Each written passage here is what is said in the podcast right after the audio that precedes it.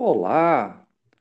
Bem-vindos ao podcast Happy Tax Hour, seu canal semanal de entretenimento em impostos. Eu sou Pedro Pena. E eu sou Beatriz Biancato. Sejam bem-vindos e solta a vinheta.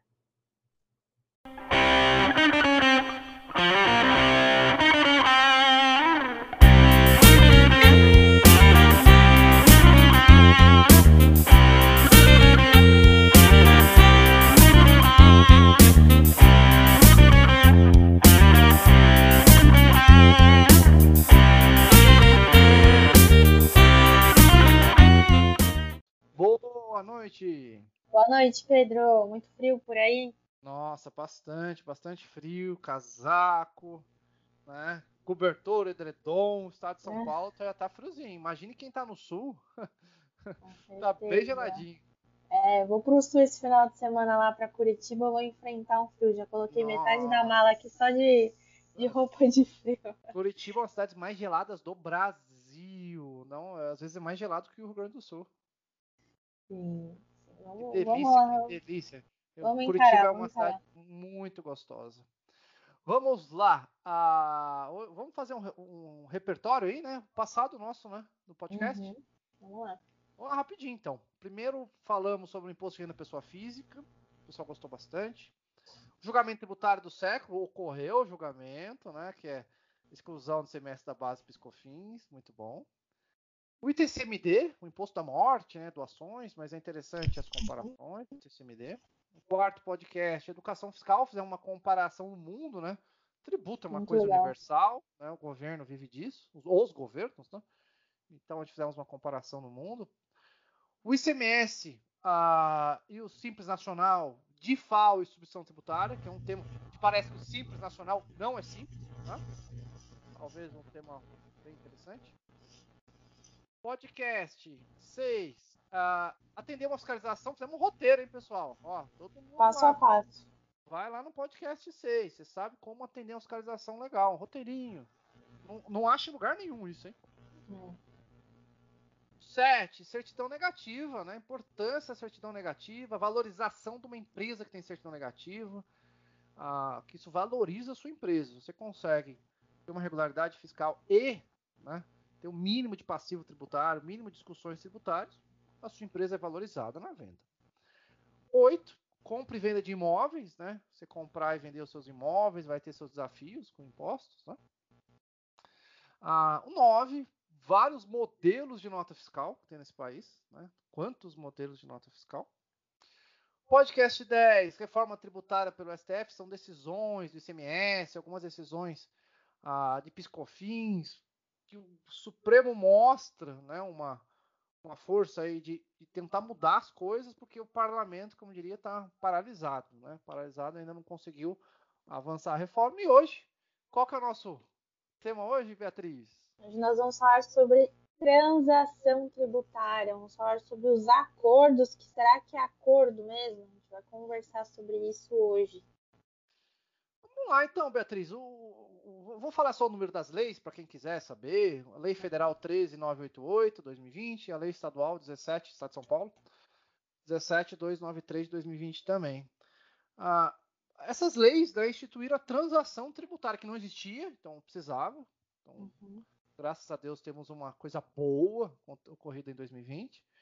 E depois começa as procuradorias a soltarem editais, o Procuradoria Federal, Procuradoria Estadual, teoricamente dando.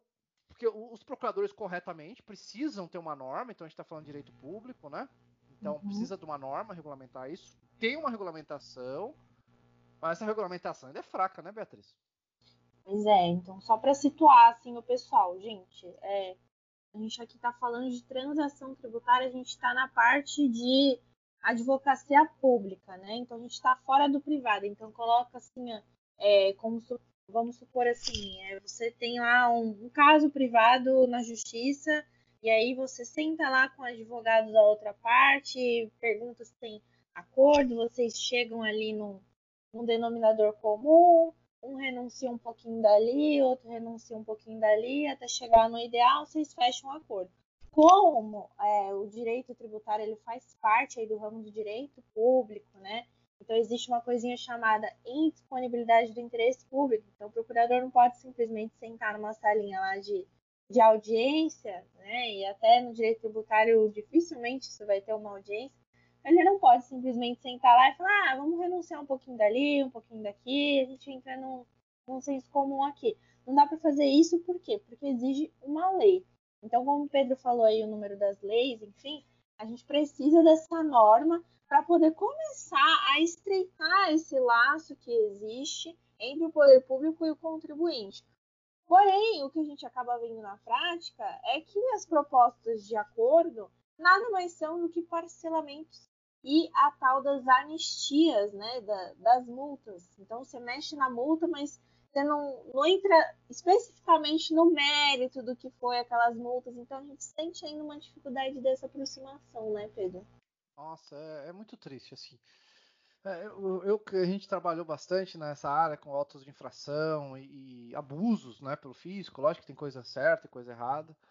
Ah, é só, é, o que eu vejo assim é um, uma, nós estamos de forma positiva, né, a lei da transação tributária, uhum. porque traz uma certa independência para os órgãos das procuradorias estadual, assim, cada lei, né, cada seu estado tem a sua norma, ou é federal, depois os municípios também podem fazer, né, para estabelecer uma, um, um, um, norte para os procuradores, uma regra que estabeleça que eles podem fazer uma transação.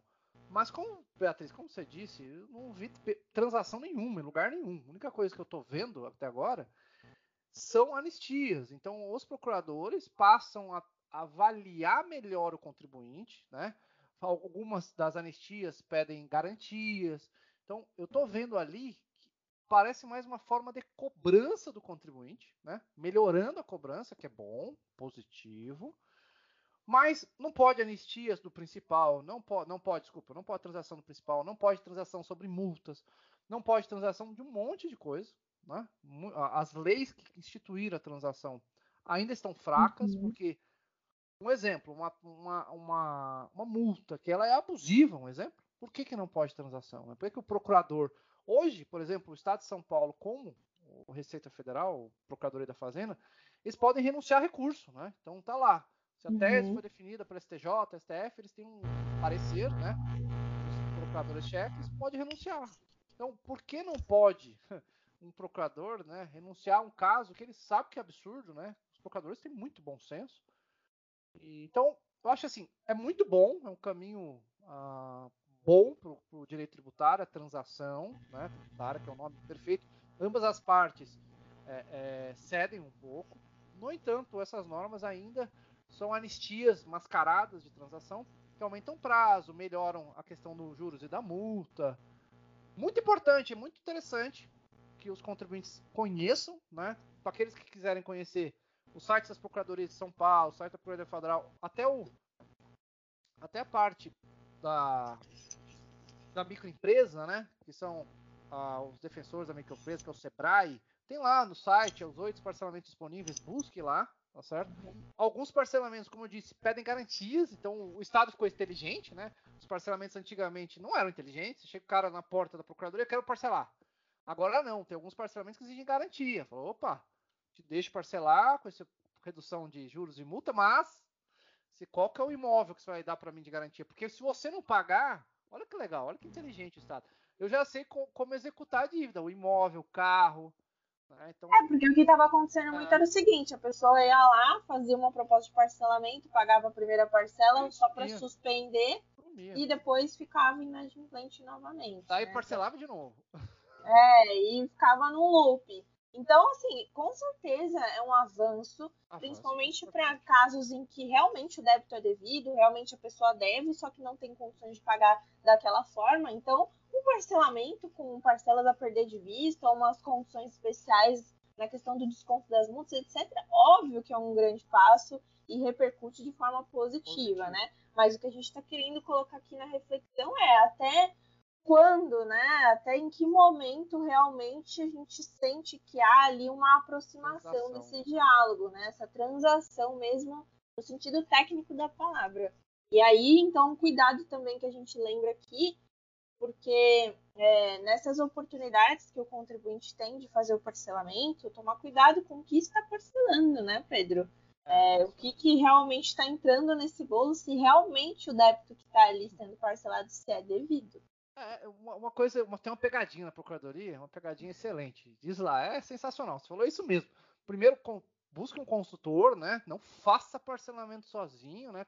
Procure um consultor, um advogado, não importa, mas alguém que te auxilie, né? A uhum. entender se vale a pena, porque você pode entrar numa roubada, né? Primeiro, todo parcelamento suspende a prescrição. Então, seu débito está lá quase chegando à prescrição. Você vai lá, faz um parcelamento, o fisco vai ter mais cinco anos para te cobrar.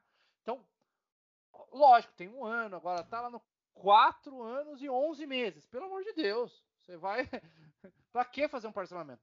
Outra coisa é a prescrição intercorrente. A Receita Federal, lá, a Procuradoria, tem um, um débito, uma anistia especial para processos parados há mais de 10 anos. Espera aí, pessoal, prescrição intercorrente. Né? Tem uma regra lá do STJ que determina as regras da prescrição intercorrente, pois estudam, é um repetitivo da STJ recente, 2020, 2021 teve esse repetitivo da STJ. Tem regra, tem que parar o processo durante um ano, a fazenda tem que ser intimada. Mas se seguiu todos os trâmites da prescrição intercorrente, já deu seis anos, eu gosto da prescrição intercorrente, é 5 mais 1, né? Chegou nos seis anos, seu processo parado. Por que, que você vai fazer um acordo? Chame um advogado, e vai fazer lá é, uma exceção de pré-executividade, e vai pedir prescrição intercorrente. Acabou. Fundo de garantia, cuidado com o fundo de garantia, que o tal do 30 anos, agora mudou para 5, tem uma decisão do STF mudando o prazo de, do, do, fundo de garantia. Mas os demais, imposto de renda, ICMS, impostos municipais, pessoal, a prescrição intercorrente é 5. 5 mais 1 ali, 6 anos. Porque o processo tem que ficar parado um ano para começar lá os 5. Pessoal, não vai fazer parcelamento negócio que não precisa pagar, né? Então, cuidado com as pegadinhas, seja instruído. Uma coisa também, Beatriz, que eu estou um pouco chateado com essas. É a falta de publicidade do fisco, né? Porque é um dinheiro público né, que está sendo transacionado. Né? Tem um, um, observatório do INSPER muito legal. Vocês entram no site do INSPER, ele fala, e lá tem umas críticas excelentes, que fala, pô, não está tendo publicidade. Então, os amigos do rei, que a gente chama amigos do rei, são os grandes escritórios, os grandes procuradores, que, que é tudo é amigo, né? Vocês sabem que o pessoal lá se conhece eles têm uma melhor chance de parcelamento? Não pode. O parcelamento, quando é transação, um exemplo, que vai ter uma análise pelo um procurador, é, tem que ser de forma equânime, igualitária para todos os contribuintes. E tem uma limitação ainda de 15 milhões de reais para alguma transação individual, que é o nome. E, e o Poder Judiciário está cancelando quem entrar com ações para tentar fazer a transação individual com débitos a menor. Não é, Beatriz? Acho que precisa melhorar essa publicidade, né? Com certeza. Além da publicidade ser um princípio né, da administração pública, então é um dos pilares do, do poder público é realmente dar publicidade dos seus atos e com a transação não seria diferente, ainda mais quando dinheiro público está sendo envolvido ali, né? Até para fiscalização, eu gosto muito que aqui nesse podcast a gente sempre é, faz as pessoas refletirem a respeito de cidadania, né? A gente procura aqui no podcast conversar sobre temas que alertem as pessoas para aquilo que elas podem fazer, para aquilo que elas devem é, ter atenção, né? Colocar um alerta na cabeça, nas coisas que vê, escuta, enfim. Então, com isso não seria diferente. E além do mais, é, falando da questão da, da, publicidade, que você falou aí da, do, das liminares, né? Então, que foi concedida lá uma liminar para suspender, porque uma portaria da, da Procuradoria estava estipulando um valor limite. Então, quando fosse igual ou inferior a 15 milhões, não estava podendo fazer transação. Fazer acordo individual. É, acordo individual. Então, veja, mais um alerta para você que está nos ouvindo, né? Contribuinte também, que fique atento que portarias da Procuradoria não podem ampliar, né, inventar coisas que não estejam de forma expressa no texto legal. Então, todos esses parcelamentos, essas propostas que surgem através das leis de transação, elas obedecem o rito que está na lei. Então, não pode a procuradoria, a fazenda pública por meio de portaria e aqueles instruções normativas, enfim, inventar qualquer coisa que não esteja nos estritos termos legais ali designados sob pena de a gente ficar passando por cima de tudo, né? E não ter segurança jurídica qualquer. É engraçado, a Procuradoria, ela hoje, Sim, é muito bom, um órgão excelente. As, as procuradorias, Procuradoria do Estado, trabalhei, fui estagiário, então é muito legal. E Procuradoria Federal também, muita qualidade. Eles querem buscar dinheiro, né? Então eles têm metas, né? Então eles correram atrás, vão fazer transações com os maiores primeiro, por causa de meta, uhum. certo? Então eles querem, em vez de recuperar um débito de 10 milhões, eles querem recuperar um débito de 100, tá certo? Uhum. Corretamente, pessoal. Parabéns, porque a Procuradoria tem que ter meta mesmo. Mas você não pode dar um parcelamento pro cara que tem 100 e esquecer o cara que deve um milhão, deve 500 mil. Uh, deve, deve abrir a todos, né? Então, por isso que o Poder Judiciário está combatendo isso. Então, a Procuradoria não tem uma fé aí, não vejo uma fé nessa portaria, mas não pode, né? Então, a Procuradoria, quando é. fez essa portaria, buscando, às vezes, eficiência, mas tem que abrir a todos os contribuintes. E, e tem que ser muito divulgado. Então, eu acho que o INSPER está divulgando, a cada acho que três ou seis meses está divulgando lá no site.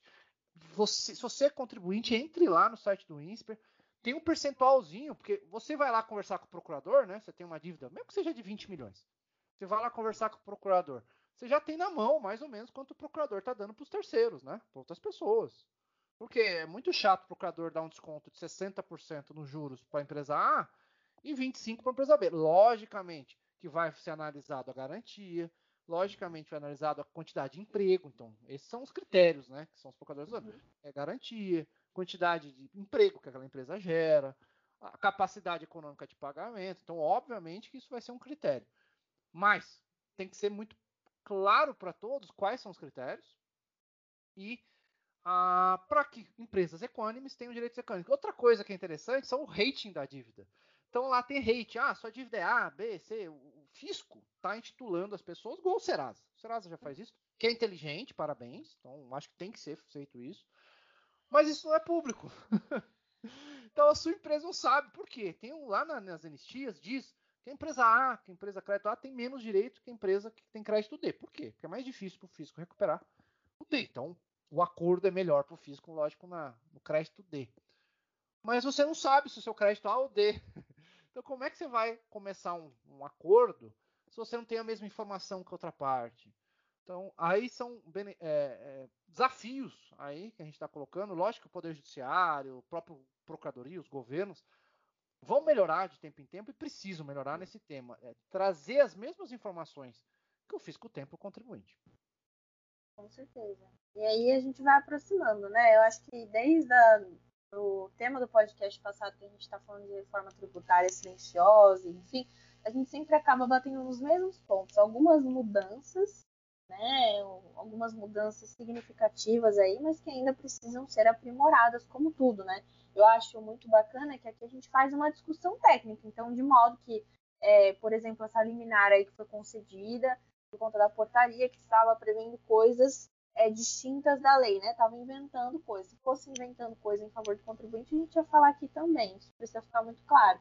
Mas eu acho interessante que existem essas medidas e acho super importante que a gente é, debata sobre isso e comece então a mudar isso de forma significativa, realmente transformar essas propostas em verdadeiras propostas de transação, dar maior publicidade, né, para até para o controle das pessoas, do cidadão, do contribuinte, que está acontecendo ali com dinheiro público. E com relação a essa classificação aí das empresas, é mais um ponto aí que, que demonstra a, a falta da, da técnica da transação, né? Que eu acredito que a gente tem que tentar proporcionar, pelo menos, que ali na, na posição de fazer um acordo, estejam em posições semelhantes, com informações, né, semelhantes. Né, munido da, das informações semelhantes. Como é que você, como é que você vai entrar ali no, no ringue ali do acordo se não, você não, não, sabe, né? É, é, é, engraçado isso aí, porque assim, quem trabalhou assim, em grandes empresas, médias, não importa uhum. o tamanho da empresa,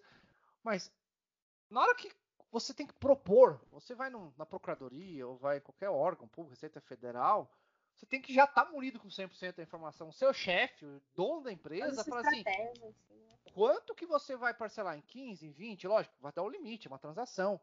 Mas você como advogado ou consultor, chegar na empresa, eu não sei qual é o seu crédito, não sei o que você pode e o que você não pode. Não dá.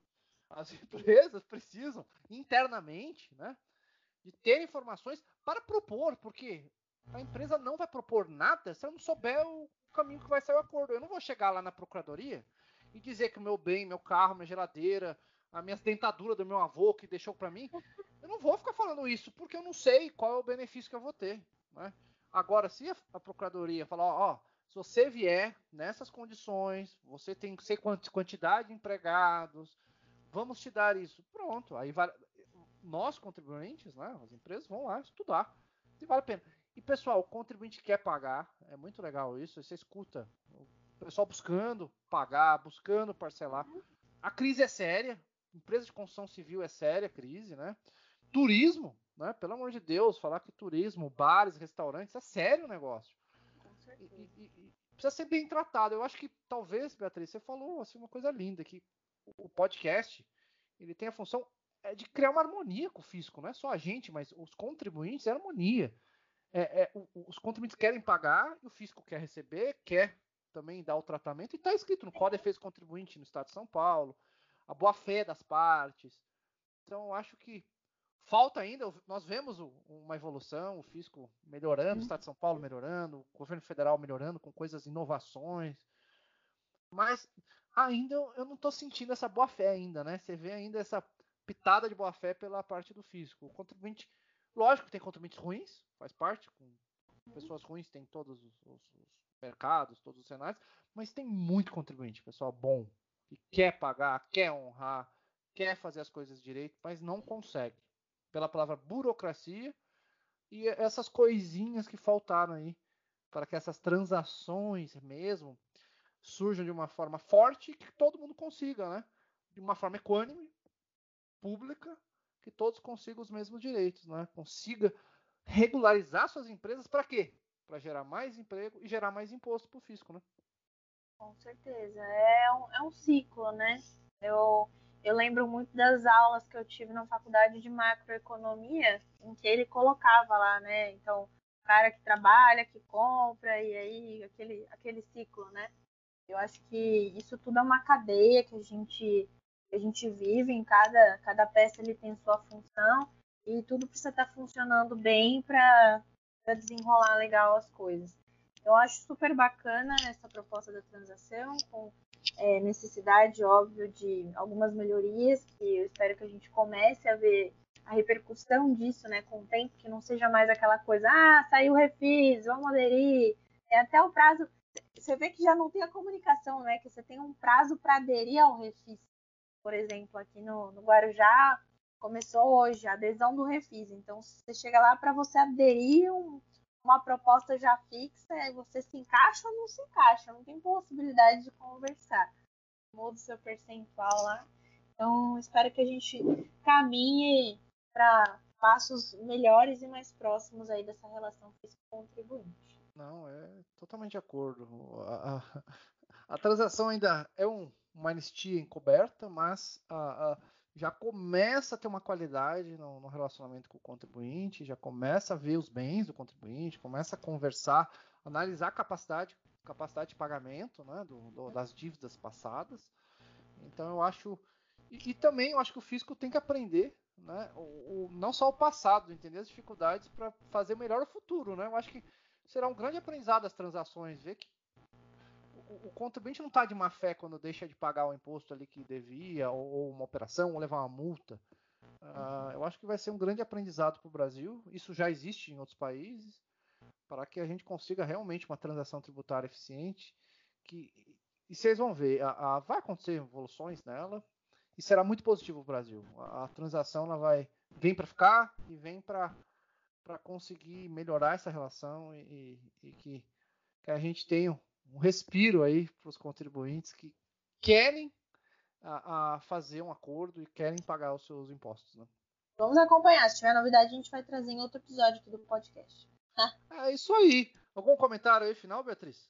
Não, só isso. Obrigada, pessoal, pela audiência. Façam sugestões de temas para nós através do nosso e-mail, nossas redes sociais.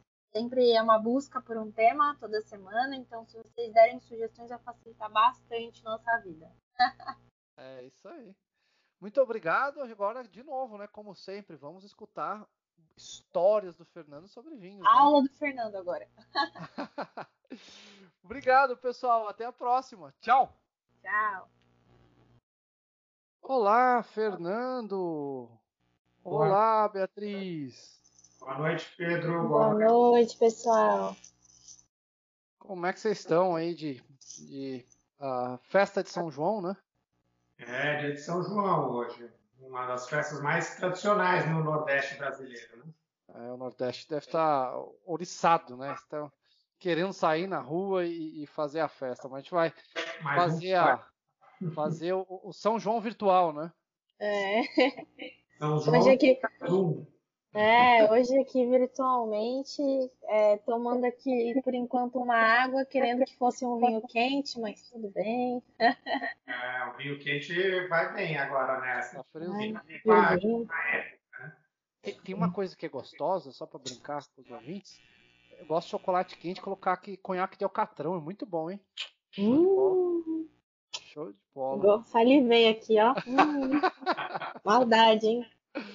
Vamos lá, vamos falar, vamos entrar aqui no nosso tema. Hoje o tema é, é chama transação tributária, um parcelamento que o fisco está fazendo para aliviar os contribuintes aí.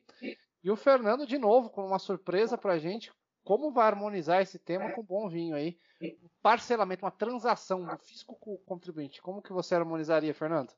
Então, Pedro, na verdade, a gente vai trazer aí essa, essa, esse gancho de parcelamento, né? Já que a gente está falando tanto de parcelas, né? As parcelas no, no, no vinho, né? na, na linguagem do vinho, significa pedaços de alguns vinhedos, né?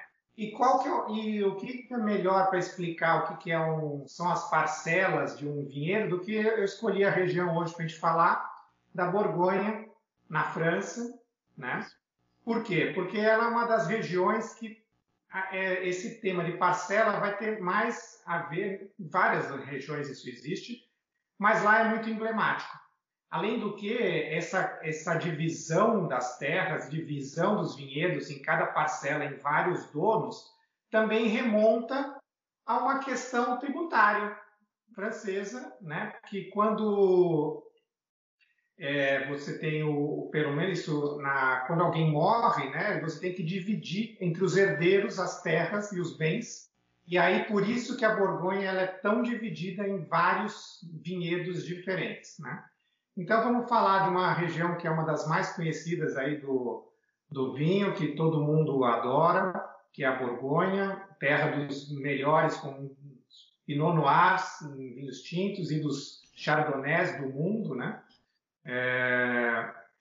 E que, que, como é que começa essa, essa história? Né? Essa história de, de divisão de terras, de selecionar a parcela para fazer um vinho específico ou um vinho diferente, isso começa lá na Idade Média, com os monges cistercienses e que tem na região, que eles começaram a estudar e o tema deles era ora e lavora, né? Então trabalha e, e reza.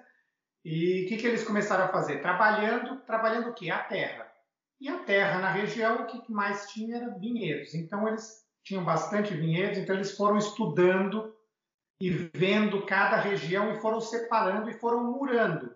Eles foram separando vinhedos com muros, muros baixinhos, né? Então esses vinhedos murados lá na, principalmente na região de, da Borgonha, chama, chamados de clô. Então sempre que você vê clô, qualquer coisa, é o vinhedo murado, né? Ele pode ou não, dentro desse mesmo vinhedo separado. Então o de Vougeot é um dos castelos mais famosos, onde tem é, anualmente a reuni uma das reuniões de, dos vinhos da Borgonha mais famosas, nesse Clos de Bougeot. Ele tem até uma confraria, né, que eles selecionam os vinhos, fazem várias festas. Ele é um vinhedo murado, mas dentro dele a gente tem mais de 50 produtores, cada um com um pedacinho, cada um tem o seu, é, a sua parcela e são vinhos totalmente diferentes, apesar de todos terem o mesmo nome, a mesma apelação, né, de isso denominação de origem, que isso na, na França é muito, muito instituído, né, desde 1920, 25, por aí que surgiu. E você pega uma região, a Borgonha, que ela equivale a 3% em área, né, 4% em área dos vinhedos franceses, mas ela é responsável por 23% das denominações de origem. Ou seja, eles conseguem colocar em 3% dos vinhedos 23% das denominações de origem, são 84 denominações de origem na, na região. São 33 Grand Cruz, que é o topo da cadeia, 44 Village Premier Cru, que é o meio intermediário, 7 regionais, que são mais abaixo. E o que, que é interessante nessa questão de parcelar e de dividir essas terras dessa maneira? Você tem uma estrada que passa norte-sul, que é a N74, que, é que sai de Dijon e vai até Lyon, lá embaixo. Não, ela não vai até Lyon, mas tem a principal, que é a A6, que vai para Lyon, mas ela vai em paralelo. E você consegue, olhando da. Você descendo de Dijon para Lyon, olhando à sua direita, você vê um plano e depois começa a elevar.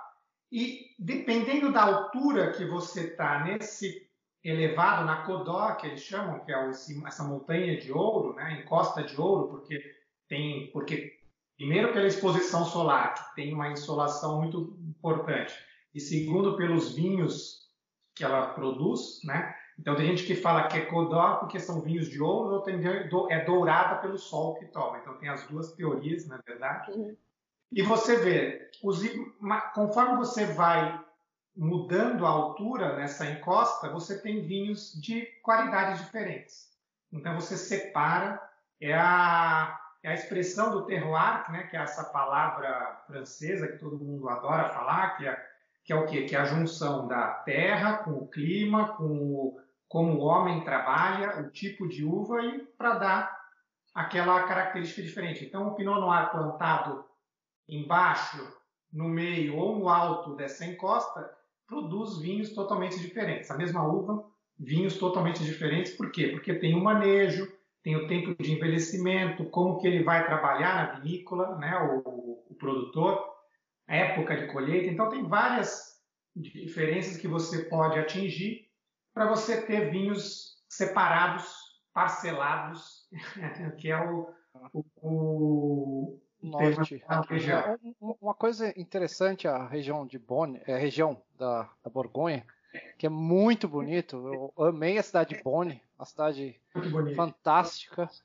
Ah, é um lugar sensacional ah, para visitar, para turismo, né? Ali quase o sul, quase, um, não é bem o sul, a, a, sul da França, mas é quase chegando já no, no sul da França, bem na perto da Itália, uma região bem, bem próxima à Itália. E, e também a, a, o Chardonnay, os castelos, né? Parece muito com, com Bordeaux, porque tem aqueles castelos com as casas bem grandes, né? São as maisons, né? Os castelos. E, e, e, a qualidade do vinho, e ele não é tão caro. Eu, eu, assim, comparando com Bordeaux, eu vejo que o, o, Chardonnay, que é muito gostoso, o vinho que eu mais gosto, ele não é tão caro. Quanto que um bom Chardonnay aí você avaliaria aí no Brasil, aí, chegando pra gente? Ah, chegando para gente, se você quiser pegar um. Você pega um, um, um Chardonnay, agora você vem escrito Borgonha, muda totalmente, né? Então, é, é, na verdade, né, essa é a grande, é uma das características da França. Nunca vem escrito o nome da uva, a gente sabe que é Chardonnay, mas vem lá escrito Borgonha ou vem escrito Chablis, que não é nem Borgonha, que é uma das regiões, ou vem escrito Pouligny-Montrachet, que é outra região. E aí você, então você tem vinhos desde os vinhos de entrada, desde vai 150, 200 reais mínimo, até o céu é o limite. Então você tem os brancos, os, os Grand Crus, Pouligny Montrachet, Chassagne Montrachet, que eles custam na França mil euros em média, a garrafa. Nossa senhora. Uau! É. Então aqui você pega um bom chablis, um chablis, não um petit chablis, um chablis. Você pega no mínimo 300 reais, né? Então você não é um vinho barato.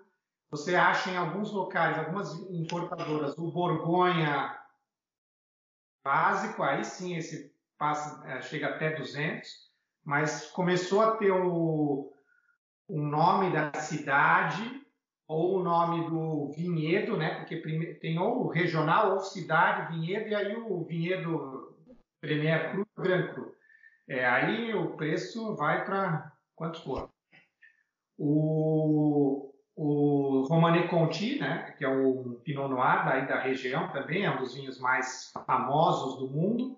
E ele é um dos vinhedos menores da França. Ele tem 0,7 hectares. É nada, entendeu? São 0,7 hectares. É minúsculo.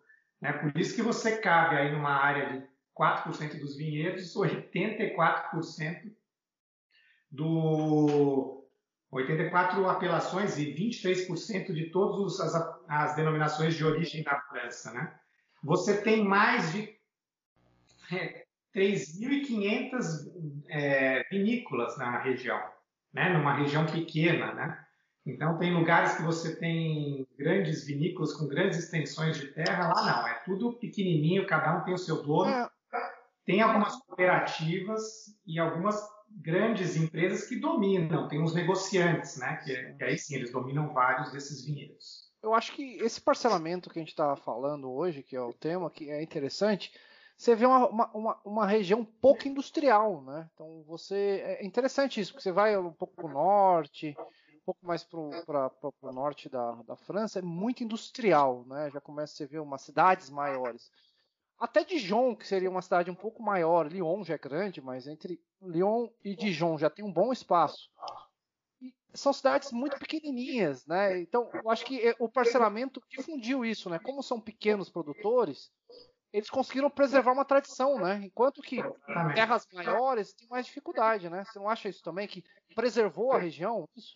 Com certeza. Essa, a questão de estar murado desde o dos anos 1000, mais ou menos, né? que foi por aí, 1100, 1200, que, que os monges muraram esses vinhedos todos. Então, tem aí já 900 anos que já está tudo separado, pequenininho. Você não vai crescer, você vai derrubar aquele muro que está lá construído, não. Então, na verdade, as cidades que são no meio da, dos vinhedos, elas crescem, porque elas não, não vai derrubar para construir uma casa, entendeu? É, não, é. mas é muito interessante o, esse, esses vinhedos, porque é microvilas, né? Eu passei lá, é muito legal. Peguei até neve lá, foi muito bonita a viagem. E são microvilas. Você sai de uma microvila, você vai para outra microvila e vai para outra microvila. E, e, e, um lugar também que a Borgonha tem o, o bife, né? O famoso bife. Bourguignon, é. É muito famoso, tem uns bois muito bonitos, é uma raça diferente que é da nossa aqui, né? E é muito legal. Eu acho que o turismo na região também é muito forte porque é muito bonito, né? É, você pegar um carro em Dijon, descer por Gona até Lyon é uma viagem fantástica. Vale muito a pena. A gente, eu, eu fiz essa viagem já uma vez, é muito, muito legal. É, recomendo bastante. E esse tipo de vinho que você está falando aí, Fernando, ele acompanha que tipo de prato? Então, o Pedro já falou um aí que é que é o famoso, que é o bife bourguignon, que é ele até para ser verdadeiro, ele tem que ser feito com o no molho tem que ir o o pinot noir da região, né? Então, é, se vocês não puserem, não é, teoricamente eles é. consideram que não é, né? É. É, é, eles têm também muitos, é, muito, bastante coisa com. Eles têm escargot, é, tem bastante na região. Eles têm um pouco de. Tem vários queijos interessantes, né? Muito. Tem o Briat Savarin, que é um queijo que foi nomeado em, em homenagem a um dos mais famosos aí, é, epicurista, mais é, gastrônomos da, da França, que ele é da época da Revolução Francesa. E ele era, era, na verdade, era economista e advogado, só que o livro mais famoso que o, e o que o imortalizou foi o Prazer do Gosto. Então ele falava, ele escrevia sobre gastronomia. E isso é um, é um livro lançado em 1825, para você ver como que remonta essa, essa história né, na França, desde essa época. Né, e ele falava assim que, que quando um homem descobre uma uma receita é mais importante para a humanidade do que descobrir uma estrela. Não, mas é bonito. A gastronomia. Eu acho que, lógico, temos vinhos, né? Os vinhos mais escuros, né? No mar. E o Chardonnay. O Chardonnay é, é, é, ele é mais doce, eu acho. E também é mais um de comemoração com queijo, alguma coisa assim, né? Bem leve. Eu gosto muito do sabor dele. O, o, Chardonnay é uma uva. A vantagem do, do Chardonnay é que, como ela. Primeiro, que ela nasceu nessa região, né? Então é a uva símbolo aí da, da Borgonha, também tem muito em Champagne, porque os melhores brancos de Champagne são feitos com a Chardonnay também, né? E a Pinot Noir, né? A, a, a Champagne é a região logo acima da Borgonha, então tem a Borgonha um pouquinho acima já está a Champagne, então são as mesmas uvas, Pinot Noir e, e, principais, né? Tem outras é, que também tem, e elas, a grande vantagem dela é que ela se adapta a muitos lugares. Então você vai encontrar Chardonnay em tudo quanto é lugar, em vários estilos. Chardonnay, ela aguenta bem madeira, ela vai muito bem sem madeira nenhuma. Então você pode fazer vinhos mais, mais bem mais leves, mais sem madeira nenhuma, sem envelhecimento, e alguns envelhecidos que ele aguenta também. Então é uma uva que ela é bem coringa e ela se adapta a muitas é, condições climáticas, diferente da Pinot Noir. A Pinot Noir é uma uva mais difícil de plantar, porque ela, ela é mais de clima frio, ela tem, não é tão simples você plantar igual a Chardonnay, não. A Chardonnay ela se difundiu e é a uva francesa, junto com a Cabernet Sauvignon, mais famosa né, fora da, da França e no mundo inteiro realmente tem vinhos excelentes. Eu gosto muito deles. Tem N estilos, tem estilo para tudo quanto é gosto. Você gosta de vinho mais com madeira, sem madeira, ácido, menos ácido, mais doce, de qualquer maneira. É, espumante, seco, o jeito que você quiser. Uhum. Muito bom, muito bom, Fernando. Agradecer hoje por nossa aula aí, aula de da França, mais um vinho francês. Muito obrigado. A gente cada dia, escutando você, aprende bastante. Muito obrigado. certeza. Obrigada, Fernando. Prazer em vê-los novamente. Até a próxima. Até tchau, a próxima. Tchau. Obrigado, Fernando. Valeu. É, tchau. tchau.